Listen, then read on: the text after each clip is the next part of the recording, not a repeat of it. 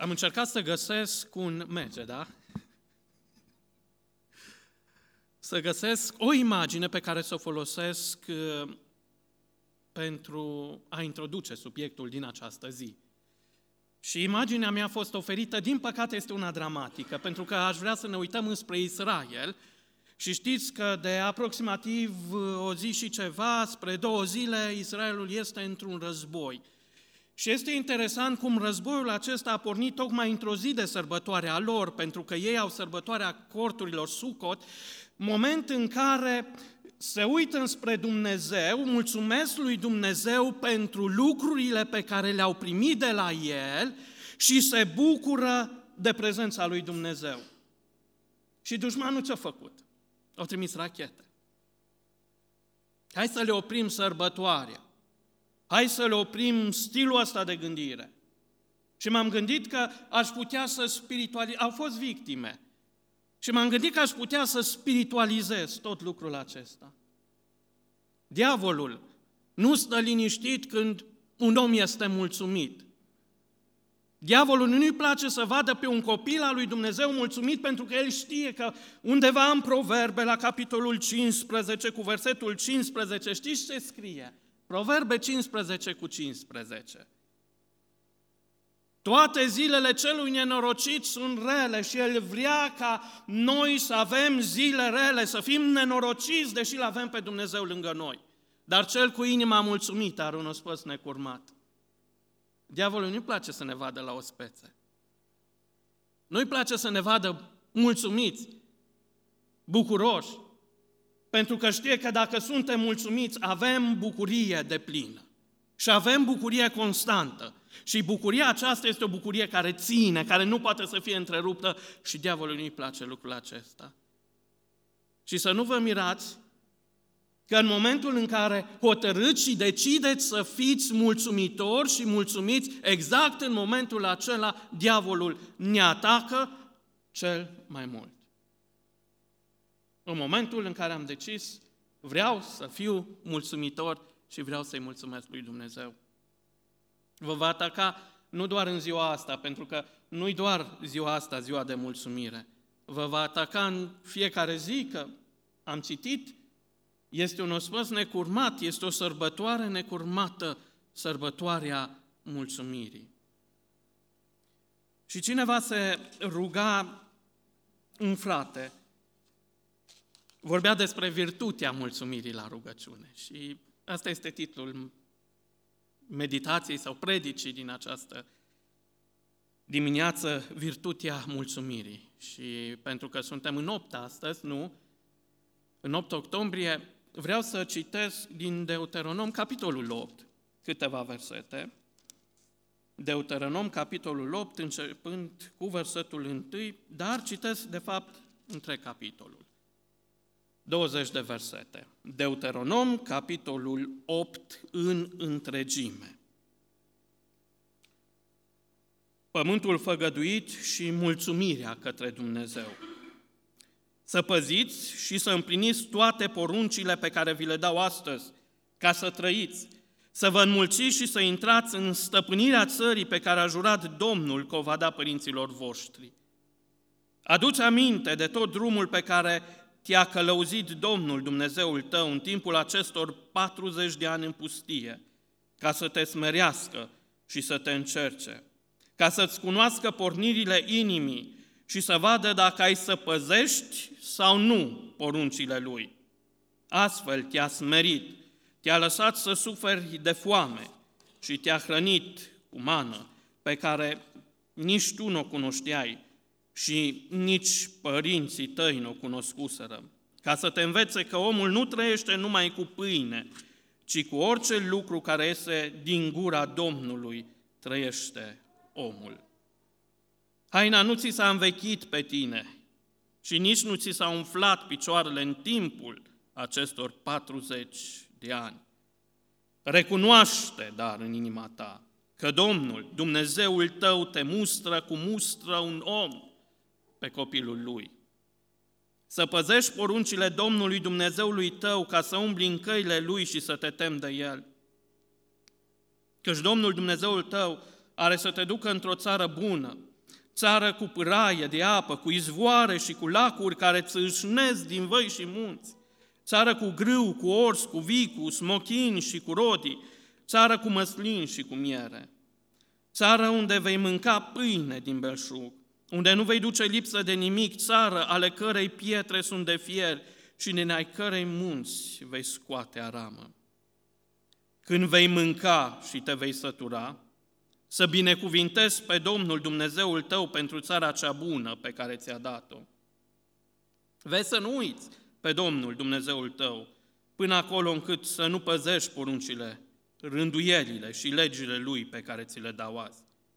Când vei mânca și te vei sătura, când vei zidi și vei locui în case frumoase, când vei vedea înmulțindu-se cirezile de boi și turmele de oi, mărindu-ți se argintul și aurul și crescându-ți tot ce ai, ia seama să nu ți se umfle inima de mândrie și să nu uiți pe Domnul Dumnezeul tău care te-a scos din țara Egiptului, din casa robiei, care te-a dus în acea pustie mare și grozavă, unde erau șerpi înfocați și scorpioni, în locuri uscate și fără apă, care a făcut să țâsnească apă din stânca cea mai tare și care ți-a dat să mănânci în pustie mana cea necunoscută de părinții tăi, ca să te smerească și să te încerce și să-ți facă bine apoi.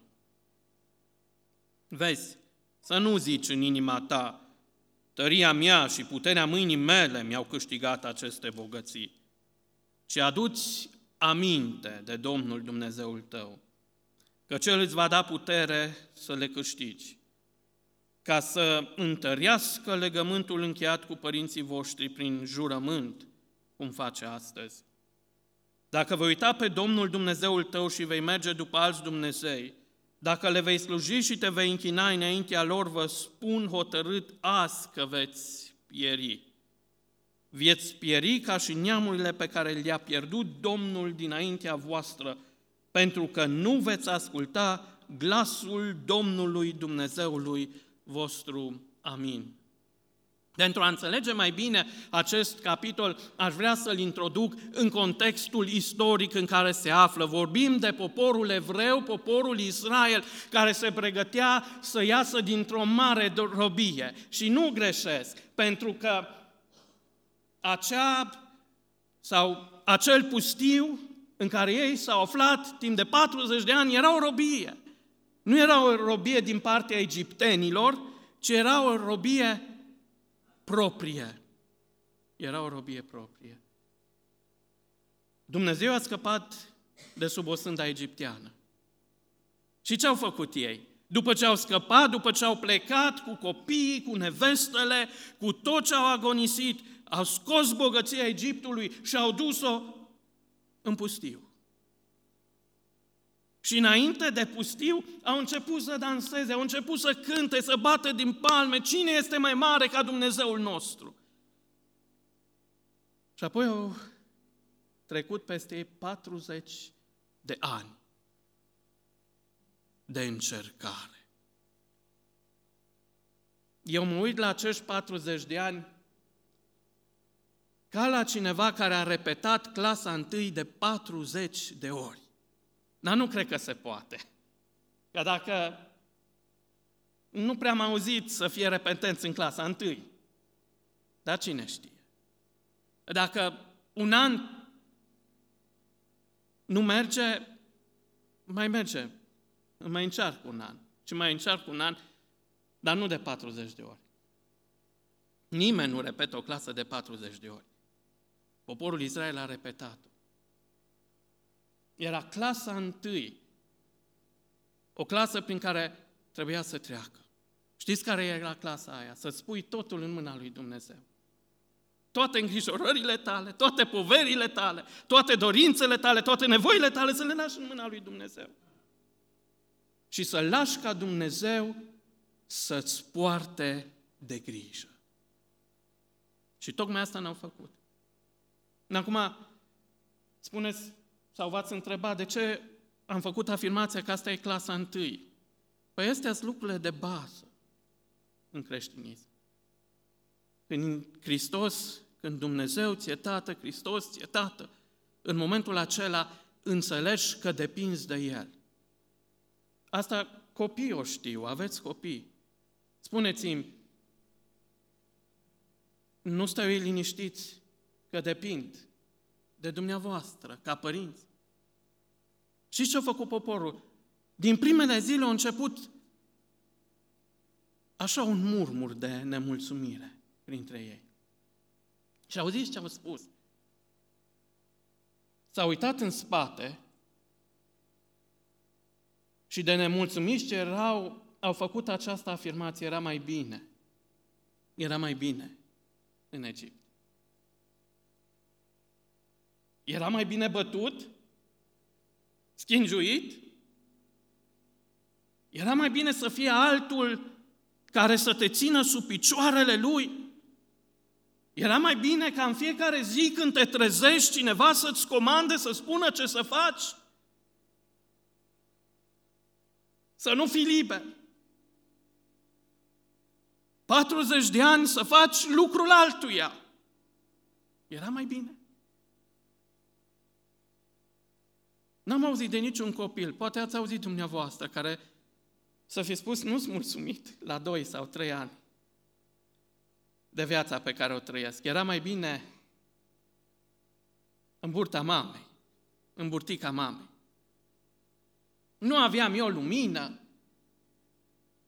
nu eram eu, nu puteam să stau foarte confortabil, foarte comod, dar era mai bine acolo. Nu știu, ați auzit de un astfel de copil? Dar nici copilul nu-și permite să spună un astfel de lucru. Că el știe că stă în mâna unui părinte care are grijă de el. Dar a venit poporul și timp de 40 de ani o trebuit să repete clasa și mă gândesc la inima lui Dumnezeu când a văzut nemulțumirea lor. Mai stați un an. Mai stați un an. Când ați învățat lecția eliberării, mai stați un an, mai stați un an, mai stați un an. Și numai lui Dumnezeu care a fi spus, poate acum înțeleg mai bine. Toți oamenii ăștia că trebuie să-și lase viața, bunurile, totul în mâna mea și eu să mă îngrijesc de ei. 40 de ani. 40 de ani. Să repeți aceeași clasă, e dureros. Și acum intervine textul acesta, în care se termină cei 40 de ani și le stă în față libertatea țara promisă, Canaan. Aici este textul pe care tocmai l-am citit. Și aici înveți lecția mulțumirii. Când stai la granița dintre trecut și viitor. Când te uiți în spate și ai trecutul rezolvat. Și când te uiți în față și ai viitorul asigurat, aici înveți lecția mulțumirii.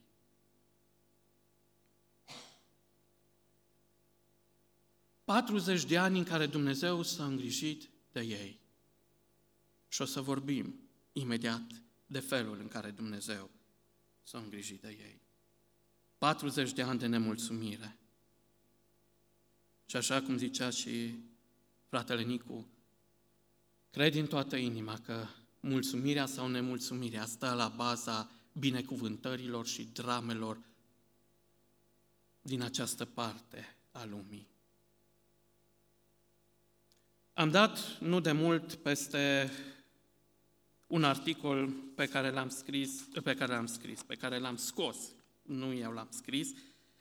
E în limba engleză și poartă semnătura celora de la Harvard, de la școala de medicină din Harvard, de la Universitatea din Harvard și am citit și a trebuit să aduc ceea ce au scris ei. Da, o școală cu pretenții, o școală foarte bună. Și m-a mirat că a picat un astfel de articol așa, la opinia publică, un articol care vorbește despre mulțumire. Și ce spun aceștia? Iau niște testări care s-au făcut, niște experimente. Și vorbesc despre experimentele a doi psihologi, Robert Emmons de la Universitatea din California și Michael McAuliffe de la Universitatea din Miami. Și ăștia doi, psihologi ce-au făcut, au fost ca toată viața lor să studieze starea de mulțumire sau nemulțumire a omului. Și au făcut un fel de experiment. Au luat niște oameni și au împărțit în trei grupuri. Și primul grup trebuia ca timp de câteva luni, o dată pe săptămână, să scrie pe un bilețel un motiv de mulțumire. Al doilea grup trebuia ca o dată pe săptămână să scrie pe un bilețel o propoziție, un motiv de nemulțumire. Câte motive de nemulțumire sunt în lumea noastră astăzi, așa? Ai, ai câte să scrii. Ai câte să scrii. Și dacă vezi, foarte bine te uiți în jurul tău, îți promovate nu motivele de mulțumire, ci cele de nemulțumire. Pentru că vreau să vă spun că televiziunile nu o să facă bani inventând la ei oameni mulțumiți. Nu o să facă bani, ci oameni nemulțumiți. Gândiți-vă la prințul, unul din prințișorii Angliei, da? Care au fugit de familia regală, s-au despărțit. Și a început să fie invitat la televiziuni împreună cu nevasta lui, parvenită de altfel, au fost invitați la televiziune și un tir de nemulțumiri. Un tir de nemulțumiri. S-a făcut și uh, film cu ei, cu nemulțumirea lor. Milioane, milioane de dolari în buzunarul lor și în buzunarul acelora care au promovat nemulțumirea. Și ce s-au fi gândit ăștia care au participat la experiment? Păi numai o propoziție să scriem mm, nemulțumirea, nemulțumirea noastră. Dă-ne câteva pagini, a patru, ca să ne eliberăm de nemulțumirile din noi. Dar au trebuit să scrie o propoziție. Și au mai fost alții, al treilea grup, aceștia trebuia să scrie o propoziție uh, în care, sau o frază în care relatau o pățanie din viața lor fără să o critique, adică fără să-și arate nici mulțumirea, nici nemulțumirea. Și ce s-a constatat? Că după câteva luni, aceia care odată pe săptămână scria o singură propoziție de mulțumire, erau mai fericiți.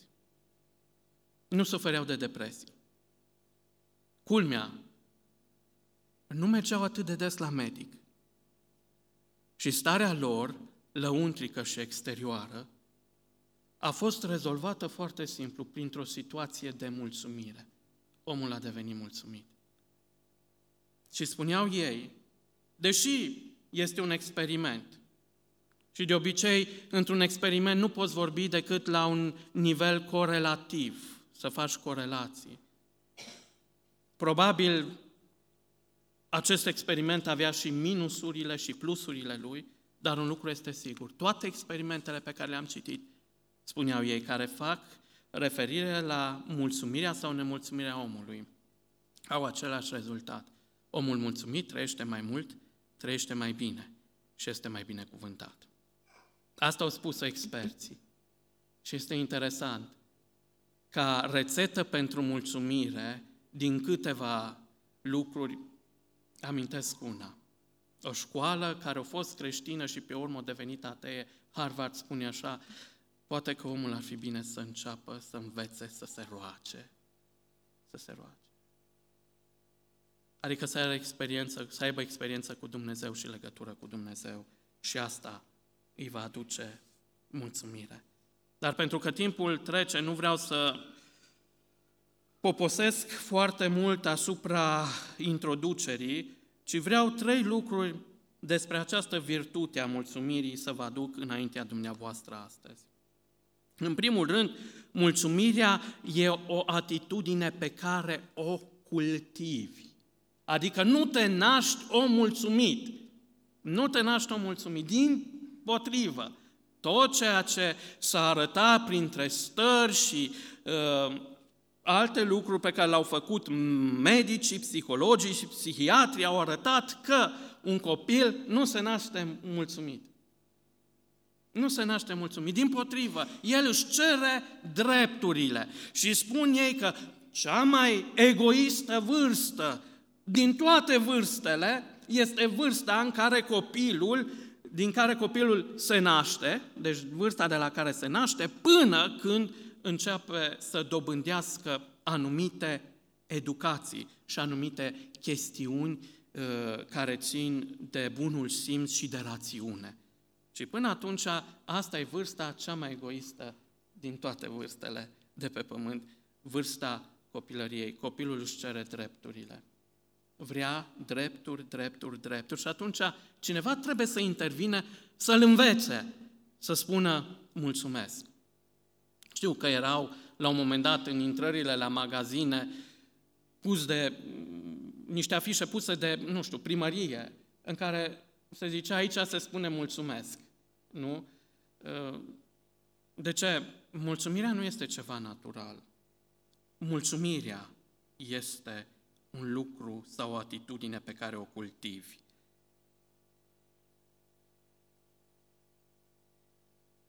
La începutul dezvoltării copilului, mulțumirea chiar produce un soi de iritare. Știu că părinții mei mă întrebau adesea, cum spui, când îmi dădea cineva ceva și mă irita. De ce să îmi pui astfel de întrebare? Și apoi cu o oarecare jenă în glas ziceam, mulțumesc, mulțumesc.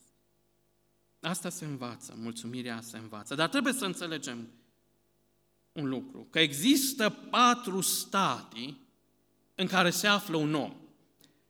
Stadiul cel mai de jos este stadiul nemulțumirii sau nemulțumiții se plâng întotdeauna, au câte ceva de criticat, au câte ceva de comentat, sunt foarte triști, depresivi, nu spun niciodată un lucru pozitiv. Ăștia sunt nemulțumiții, da? Stadiul cel mai de jos, nemulțumiții. Apoi, al doilea stadiu, ca să înțelegem uh, ideea mulțumirii, sunt parveniții. Nu se plâng, dar nici nu mulțumesc. Nu se plâng de nimic. Întotdeauna, uh, dacă îi întreb ce fac, bine totul e bine, totul e roz, dar nu știu să mulțumească niciodată. Apoi sunt ipocriții. Oameni care au mulțumiri standardizate. Așa zici creștini care au mulțumirile lor formale și știu că dacă se roagă, mai întâi trebuie să-i mulțumească lui Dumnezeu. Asta au învățat. Dar nu trăiesc mulțumirea din adâncul inimii. Și când vine o încercare, când vine un necaz, se depărtează. Ridică pumnul înspre Dumnezeu și spun, Doamne, de ce m-ai făcut creștin? Ca să-ți bagi joc de mine exact cum au făcut israeliții când s-au uitat înapoi înspre Egipt și ziceau acolo mai bine. Și apoi nu am știut cum să-i denumesc pe aceștia, am zis mântuiții. Ă, aceia care, așa cum s-a spus și la rugăciune, știu să-i mulțumească lui Dumnezeu pentru toate lucrurile. Și ascultați aici, dar asta hai să o las mai pe sfârșit, care nu o să fie foarte îndepărtat. Deci sunt patru niveluri de uh, niveluri, nivele, ambele sunt corecte, uh, din punct de vedere gramatical. Deci sunt patru niveluri de uh, trăire în zona mulțumirii. Dar pentru ca să înțelegem și mai bine lucrurile, că ne forțează textul, trebuie să răspundem, dar ăstea le las să răspundeți dumneavoastră acasă la trei întrebări. De ce permite Dumnezeu răul? Pentru că dacă te uiți cu atenție la tot capitolul din Deuteronom, la tot capitolul 8 vei descoperi ceva. Că prima parte e o parte care vorbește despre rău, Și a doua parte e o parte care vorbește despre bine, așa cum înțelegem noi. Prima parte de lipsă, a doua parte de binecuvântare. Prima parte de neîmplinire, a doua parte de împlinire. Și atunci, întrebarea este, de ce permite Dumnezeu răul? Cu asta s-ar putea face o conferință, de aceea nu vreau să răspund la întrebarea aceasta, răspundeți dumneavoastră. A doua întrebare, de ce nu distruge Dumnezeu răul? Înțeleg, îl permite, dar de ce nu îl distruge? Și a treia întrebare, de ce trebuie să treacă prin rău copiii lui Dumnezeu? De ce trebuie să se abată asupra copiilor lui Dumnezeu răul? De ce trebuie să se abată? Nu poate ca Dumnezeu să trimită tonele de binecuvântare asupra copiilor lui și ei să trăiască liniștiți și împliniți în avuție și în sănătate. Astea sunt întrebările la care vreau să răspundeți dumneavoastră la casele dumneavoastră. Bine, ok, deci spuneam, primul lucru, mulțumirea este o atitudine pe care o cultiv. Cum ajung să fii mulțumit? Sunt trei lucruri pe care mi le vorbește Scriptura aici. Primul lucru pe care trebuie să-l fac, spune versetul 1 din capitolul 8, să păziți și să împliniți toate poruncile pe care vi le dau astăzi. Care e primul lucru? Primul lucru este să păzesc și să împlinesc cuvântul lui Dumnezeu. Păzește și împlinește. M-am, m-am uitat. E un lucru interesant în Scriptură. De cele mai multe ori când Domnul spune, păzește și împlinește, adaugă un lucru, adaugă o binecuvântare. Știți care este asta? O ghiciți? Sau o știți? Deschideți, vă rog, împreună cu mine la Ezechiel 18 cu 21. Ezechiel 18 cu 21, care spune așa. Dar dacă cel rău se întoarce de la toate păcatele pe care le-a săvârșit și păzește toate legile mele și face ce este drept și plăcut, va trăi negreșit, nu va muri. Ioan 8 cu 51. Evanghelia după Ioan, capitolul 8, versetul 51. Adevărat, adevărat vă spun că dacă cineva păzește sau păzește cineva cuvântul meu, un viac nu va vedea moartea. Care este binecuvântarea care e atașată păzirii cuvântului? O binecuvântare pe care Dumnezeu mi-o dă într-un mod special. Să nu mor. Copii, ascultați în Domnul de părinții voștri. De ce? Ca să vi se lungească zilele, să trăiți mai multe zile pe pământ Ascultarea de cuvântul și de poruncile lui Dumnezeu este primul pas spre a trăi o viață de mulțumire. Mulțumirea nu este numai atunci când vin și spun lui Dumnezeu mulțumesc din toată inima, chiar dacă de zeci de ori repet pe zi mulțumesc, Doamne, mulțumesc, Doamne, mulțumesc, Doamne, nu este îndeajuns. Pentru că omul mulțumit trebuie să înțeleagă că mulțumirea vine din inima lui, dintr-o viață schimbată și predată lui Dumnezeu. Primul pas spre mulțumire este să păzești poruncile și cuvântul pe care Dumnezeu l-a dat. Fiecare pas, tot cuvântul, chiar dacă îți convine, chiar dacă nu îți convine, să-l păzești pe tot așa cum ți l-a dat Dumnezeu. Al doilea lucru pe care trebuie să-l faci este să-ți aduci aminte Versetul 2, de tot drumul pe care te-a călăuzit Domnul Dumnezeul tău în timpul acestor 40 de ani. Spuneți-mi, a fost un drum frumos? A fost un drum frumos? Dar haideți să vă citesc ceva aici. Spune versetul 4, deși au fost 40 de ani, uitați cum intervine Dumnezeu. Haina nu ți s-a învechit pe tine și nici nu ți s-a umflat picioarele în timpul acestor 40 de ani. Dumnezeu i-a păzit cu tot cu garderobă. Dumnezeu când te păzește, nu te păzește doar așa. Să-ți dea astăzi mâncare sau mâine, nu. Să te păzească astăzi trupește și mâine sufletește, te păzește integral. Gândiți-vă, s-au dus câte haine puteau să-și ia cu ei pentru 40 de ani. Ă, vă rog să vă pregătiți o valiză acasă ca să înțelegeți și să spuneți cu valiza asta o să o duc 40 de ani de acum încolo. Și pentru noi bărbații greu, da pentru surori. Da pentru surori. Eu știu numai când mă duc pentru două, trei zile în Germania, la biserica la care mă mai duc. Și știu că vin doar cu un sfert din hainele folosite. Dar este așa, cum să zic, o încredințare în mine că dacă am tot ce îmi trebuie, chiar surplus o să fie mai bine. Gândiți-vă că n-au putut să-și ia foarte multe, plecarea a fost în grabă din Egipt. Și ascultați ce face Dumnezeu. Cum să nu-i mulțumești lui Dumnezeu? Cum să nu-i mulțumești? Că în întunericul celor 40 de ani, El are grijă de încălțămintea lor, are grijă nu doar de viața lor, dar și de îmbrăcămintea lor. Să porți o haină 40 de ani. Și după ce termin cei 40 de ani să fie ca nouă. Asta numai Dumnezeu o face. E o minune pe care Dumnezeu o face. Pentru că în întunericul cel mai mare, Dumnezeu nu i-a abandonat și nu ne abandonează. În întunericul și în încercarea cea mai mare e lângă noi acolo. Și una din întrebările pe care am pus-o, pe care v-am pus-o și care se cere pusă este de ce permite Dumnezeu răul? Pentru că un punct alb sau un cerc alb nu poți să-l vezi decât pe un fund, mai bine decât pe un fundal negru.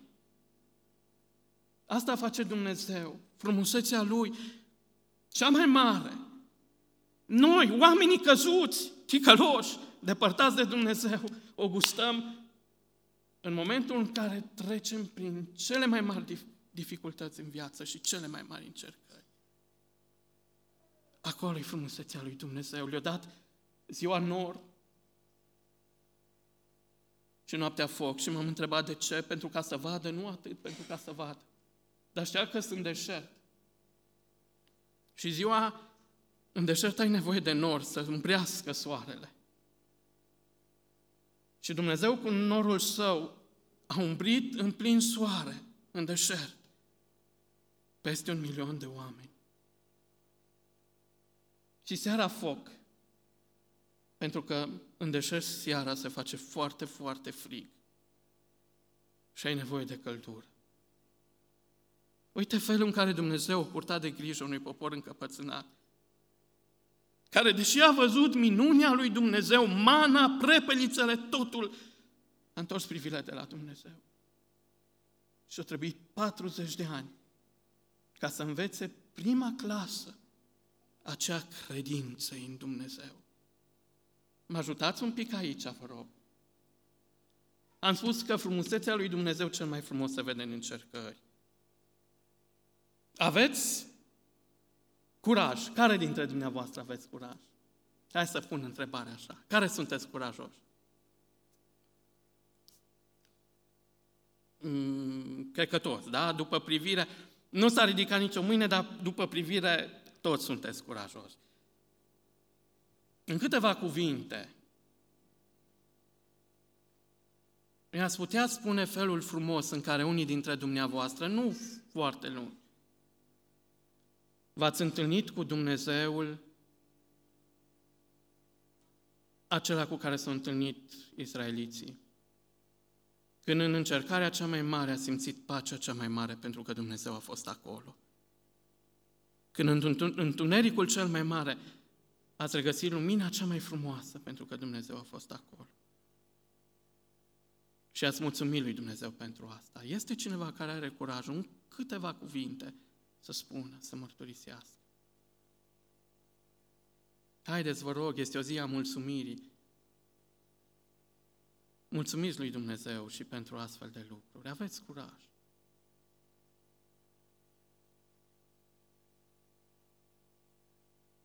Dar și eu am un, pic, un soi de încăpățânare. Nu trec mai departe. Și asta înseamnă că s-ar putea să stăm mai mult decât credem noi, până când cel puțin o persoană sau două nu mărturisește felul frumos în care s-a întâlnit cu Dumnezeu. Dar dacă nu vă e frică de timp, atunci vă conving în alt fel, am nevoie de experiența dumneavoastră și de mărturisile dumneavoastră. Și dacă cineva în fața dumneavoastră spune, misete, nu cred că nu sunteți gata să întindeți un pahar cu apă, nu? Vă rog, curaj! Suntem într-o familie. Cum ați gustat sau cum ați gustat din Dumnezeu? În momentul cel mai greu al vieții voastre.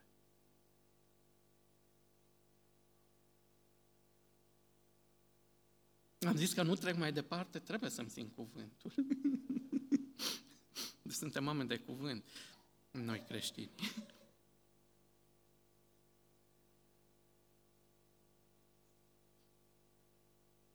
Mulțumesc pentru curaj. În 2014 cred că a fost cea mai um, grea încercare pentru mine, pentru că a fost anul când tata a plecat la Domnul. Și a venit dintr-o dată, brusc, mă întorceam de la mare, de la... am avut un eveniment cu firma și am fost un an pe drum și mi s-a spus că tata e grav la spital, mai primit un telefon ulterior și mi s-a spus că a plecat la Domnul. Și de acolo um, m-am întâlnit la intersecție la Veștem cu sora mea și am mers spre casă um, ca să participăm la privec și la mormântare. Și asta pentru mine a fost cea mai grea încercare prin care am trecut până acum. Însă în momentele acelea, între telefoane, m-am rugat Domnului și am spus că știu că toate lucrurile sunt în mâna Lui, că El e Dumnezeu și că indiferent ce s-ar întâmpla, El știe că se întâmplă spre binele nostru în momentul respectiv. Și chiar dacă nu înțeleg lucrul acesta, mă rog ca El să facă după voia Lui și în planul Lui. Și am primit pace pentru a trece prin momentele acelea. Mulțumesc frumos. Mulțumesc frumos. Să te îndreți spre casă, să te întâlnești cu Tatăl și Tatăl să se fi întâlnit deja cu Tatăl. Și o durere și o întristare, dar este o binecuvântare că ați primit pace în mijlocul necazului. Mai este o singură mărturie.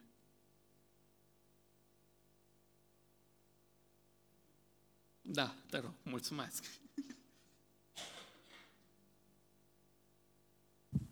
Mi-aduc aminte la, înainte de nașterea lui Timi, al doilea copil al nostru, am fost la niște verificări, știi, cum se merge la, la doctor. Și am primit așa o informație că, să știți, nu e bine. Copilul vostru poate să se nască cu autism și o problemă. Și atunci când ai primit vestea asta, cu așa o greutate o primești parcă așa greu mie ca tată am primit-o și deja îmi făceam îngrijorările, la gânduri respective, aveam supărarea mea, ce o să facem noi ca și părinți. Și Domnul așa fel a lucrat că atunci când a trebuit să nască soția, am fost la acolo, am fost la spital și doamna doctor care ne-a făcut noi investigațiile atunci, a fost de gardă.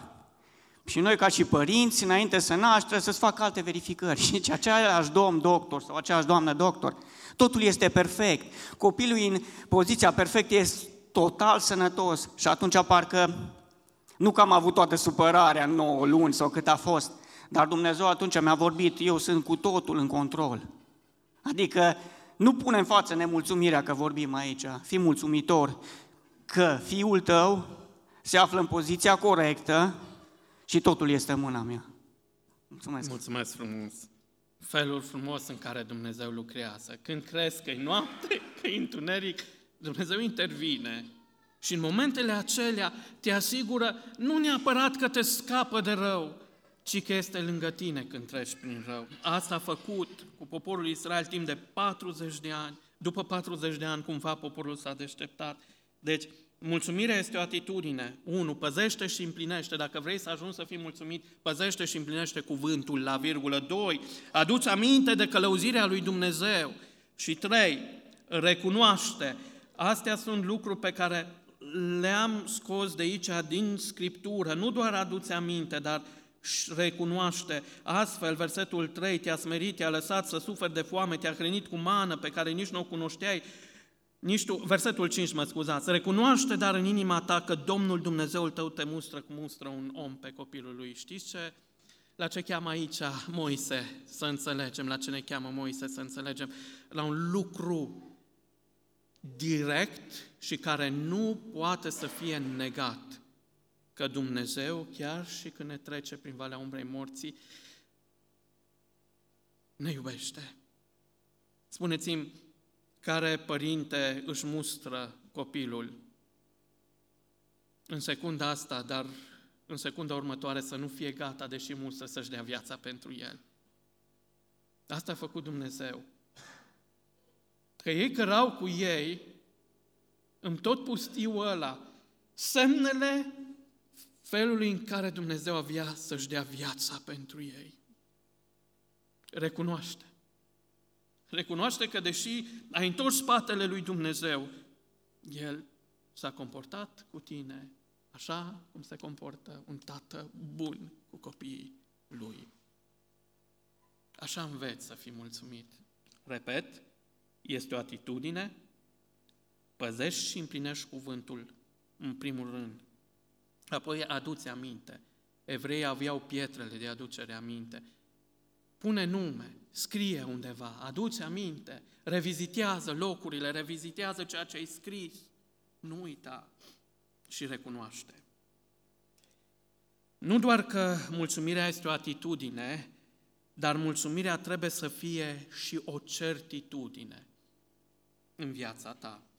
Dacă te uiți și ne uităm la uh, versetele citite, începând cu versetul 6, Dumnezeu le dă, după ce le-a întors privirea în spate, în trecut, ca să fii mulțumitor, trebuie să te uiți în trecut, să recunoști binecuvântările lui Dumnezeu de acolo. Pe urmă, întoarce, le întoarce privirile spre viitor și spune așa, voi veți intra acum într-o țară binecuvântată. Acum, dacă te uiți la țara Israel, îți pietre, îi praf. Toate lucrurile acestea, ce caută acolo? Ce caută acolo? Și totuși Dumnezeu este acela care dăruiește în ciuda lucrurilor care sunt în jurul tău. Treci printr-o dificultate, Dumnezeu poate să facă să răsară pace și liniște în momentul acela. Treci printr-o suferință, Dumnezeu face ca în momentul acela prezența Lui să aducă pace. Știți cum cultiv mulțumirea? într-un mod bizar. Mulțumirea este sămânța care crește între stânci. Nu-l căuta într-un loc fertil, nu căuta, nu dezvolta în confortul propriu. Însă nu crezi că lecția mulțumirii o, o înveți când rațiunea îți spune că totul este în regulă, totul este ok. Știi când înveți lecția mulțumirii, când rațiunea șoptește că ai cele mai puține motive să fii mulțumit. Atunci trebuie să înveți lecția mulțumirii. Când ți adun toate motivele să fii nemulțumit, le scrii pe foi, pe foi, pe foi, pe foi și le pui deoparte și zici, eu am un ospes necurmat pentru că Dumnezeul meu îmi poartă de grijă. și spre un viitor luminos Domnul le îndrepta privirea. Spre un viitor în care El binecuvintează. Și am citit binecuvântările de aici. Dar, dragii mei, mulțumirea nu este o atitudine, trebuie să fie și o certitudine. Când îți merge bine să rămâi mulțumit. Asta cred că e cel mai greu. Sunt trei lucruri aici care pot să detroneze mulțumirea din inima unui om și să devină nemulțumit. Și trec rapid peste ele. Primul lucru în versetul 11 este uitarea. De fapt, versetul 10 începând, când vei mânca și te vei sătura, să binecuvintezi pe Domnul Dumnezeul tău pentru țara cea bună pe care ți-a dat-o. Vezi să nu uiți pe Domnul Dumnezeul tău până acolo încât să nu păzești poruncile, rânduielile și legile Lui pe care ți le dau astăzi. Văd oameni care se pun la masă, nu mai știu să-i mulțumească lui Dumnezeu. Și eram cu niște pocăiți la masă și acum și din educație, dar și din nevoia de a mulțumi lui Dumnezeu am învățat. La masă întotdeauna mulțumesc lui Dumnezeu. Și au început să mănânce și stăteam așa fix și am zis, n-am uitat ceva să facem. Și mi-a zis, ba da, ați uitat să puneți pâinea pe masă. Dar nu asta era problema. Într-adevăr, uitasem, dar nu asta era problema, pentru că noi nu prea mâncăm cu pâine. Știu, nu se vede, dar credeți-mă pe cuvânt, chiar nu prea mâncăm cu pâine. Și ziceam, dar de rugăciune, de mulțumire lui Dumnezeu. Și am văzut pe toți cum s-au rușinat. Și am început să-i mulțumim lui Dumnezeu. Nu uita. Nu uita, pentru că dacă uiți, dacă uiți să-i mulțumești lui Dumnezeu pentru ce ți-a dat, pentru felul în care a lucrat în viața ta, următorul pas este în versetul 14. Când vei vedea înmulțindu-se, de fapt cu 13 începând, când vei vedea înmulțindu-se cirezele de boi și turmele de oi, mărindu-ți se argintul și aurul și crescându-ți tot ce ai, ia seama să nu ți se umfle inima de mândrie și să nu uiți pe Domnul, Dumnezeul tău, care te-a scos din țara Egiptului, din casa robiei. Știi care e al doilea pas? Că nu uiți de binecuvântările lui Dumnezeu, al doilea pas este mândria. Și mândria, spune Scriptura, duce înaintea căderii. Deci vedeți cât de importantă este mulțumirea. Dacă nu știi să mulțumești lui Dumnezeu pentru toate binecuvântările pe care El ți le dă, al doilea pas pe care îl faci e mândria, adică este căderea. Și ultimul pas, cel mai grozav și mai greu, versetul 17, vrei să nu zici în inima ta, tăria mea și puterea mâinii mele mi-au câștigat aceste bogății, iar în capitolul 9 să crezi, spune Dumnezeu, că bunătatea ta m-a făcut să te binecuvintez. Știi ce, spun, ce este asta? Apostazie apostazie, îndepărtare de Dumnezeu. Vezi cum mândria te duce la apostazie, te duce la cădere, te duce să te îndepărtezi de Dumnezeu, să nu mai ții cont de El și de planul Lui. Vreau să închei punctul acesta cu o povestioară care îmi place foarte mult. Nu știu dacă am pus-o aici, dar este din Scriptură și îmi place tare, tare mult. O găsești în 2 Samuel, capitolul 9 și mă apropii de încheiere. Cum să fac? Uh, lucrurile interesante le-am pus la urmă. Ar fi trebuit să întorc predica, să încep cu sfârșitul spre început. Nu vreau să vă ispitesc pe niciunul dintre dumneavoastră și uh, nu vreau să am o predică, după aceea o altă predică pe mașină, dar mai rămâneți cu mine 10-15 minute, maxim 10 minute, bine? 15, da? Uh, și promit că data viitoare, dacă mă veți mai invita, o să tai din timp mai bine, 15 minute. Uh,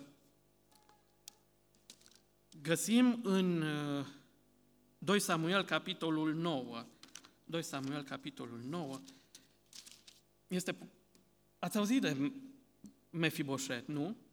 Mefiboset era fiul lui Ionatan, adică bunicul lui era Saul. Și Mefiboset acesta era un copil care s-a născut sănătos, puternic, probabil uh, mustea de sănătate, avea tot ceea ce îi trebuia și la un moment dat istoria schimbă cărțile. Și trebuie să fugă, pentru că Saul nu mai este, Ionatan nu mai este, trebuie să fugă de ceea ce credea el mânia lui David. Și le ia o servitoare, o slujitoare și fuge cu el și cade și de atunci copilul rămâne handicapat, nu mai poate să meargă.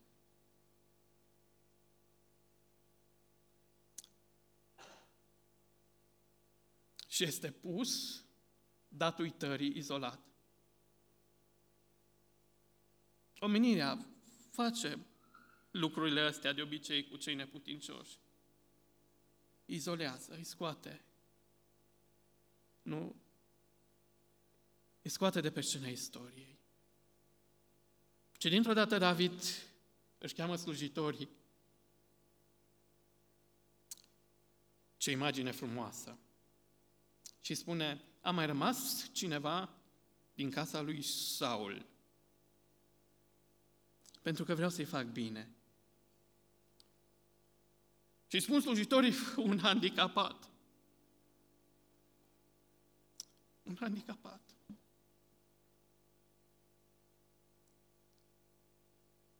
Și David spune pe handicapatul acela, neputinciosul acela, îl vreau la masa mea. Și nu pot decât să-mi imaginez momentul în care își trimite soldații și cum Mefiboset aude tălpile soldaților cum se apropie tot mai mult de casa lui și se oprește. Și primul lucru care îi vine în minte probabil este acela, urmează judecata.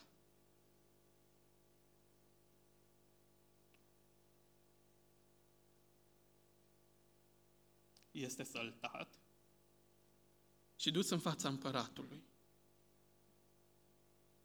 Și David îi spune, de acum încolo, îți voi da tot ceea ce a aparținut tatălui și bunicului tău.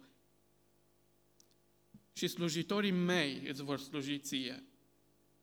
Dar ce mai frumos lucru te pun la masa mea. Te pun la masa mea să șezi cu mine. Și ce zice?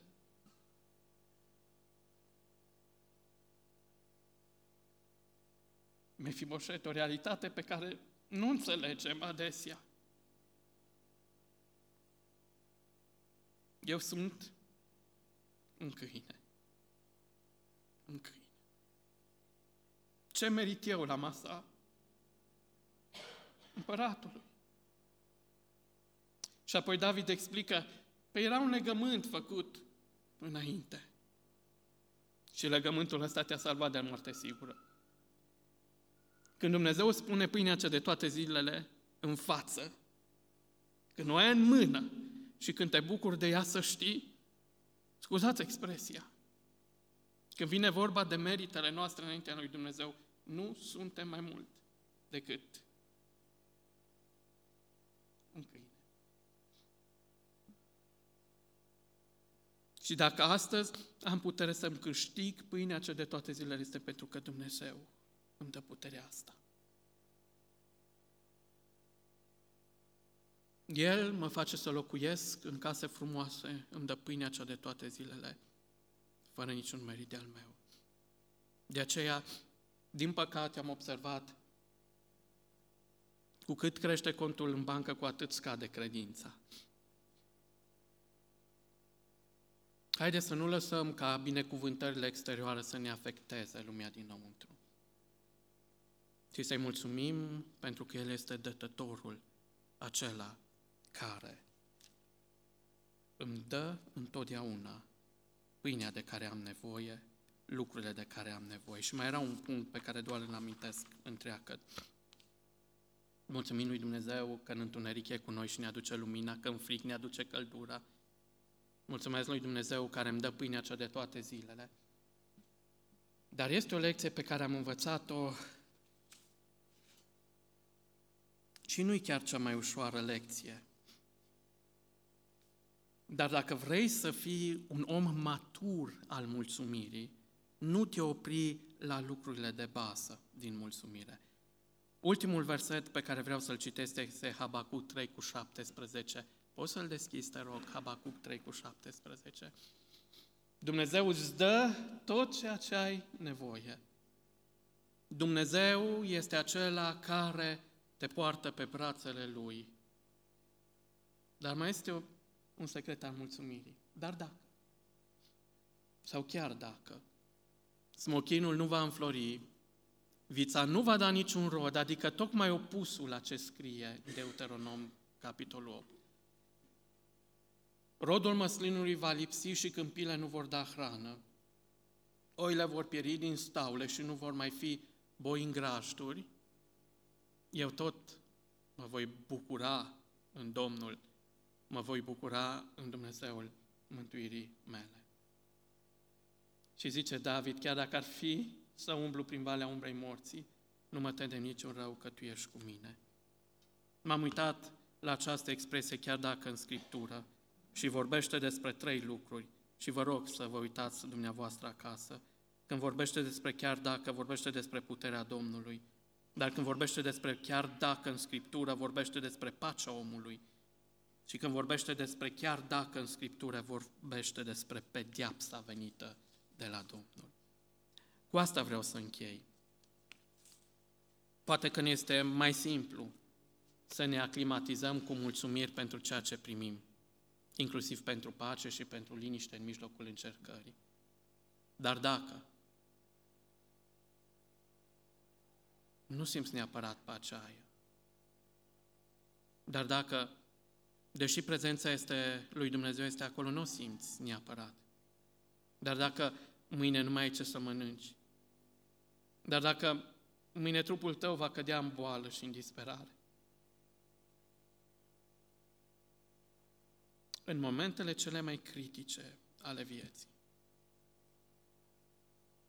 în momentele în care ești lipsit, gol, descurajat, mai rămâne Hristos pentru tine și pentru mine sursa mulțumirii mele. Mai stau la banchetul acela nesfârșit, la masa aceea nesfârșită, pentru că știu și dacă viața mea asta se termină, următoarea clipă va fi veșnicia pe care o voi trăi cu Dumnezeu. Să-i mulțumiți lui Dumnezeu și să-i mulțumim nu numai pentru bucurie și pentru lacrimi, și pentru drame, și pentru negură, și pentru încercări.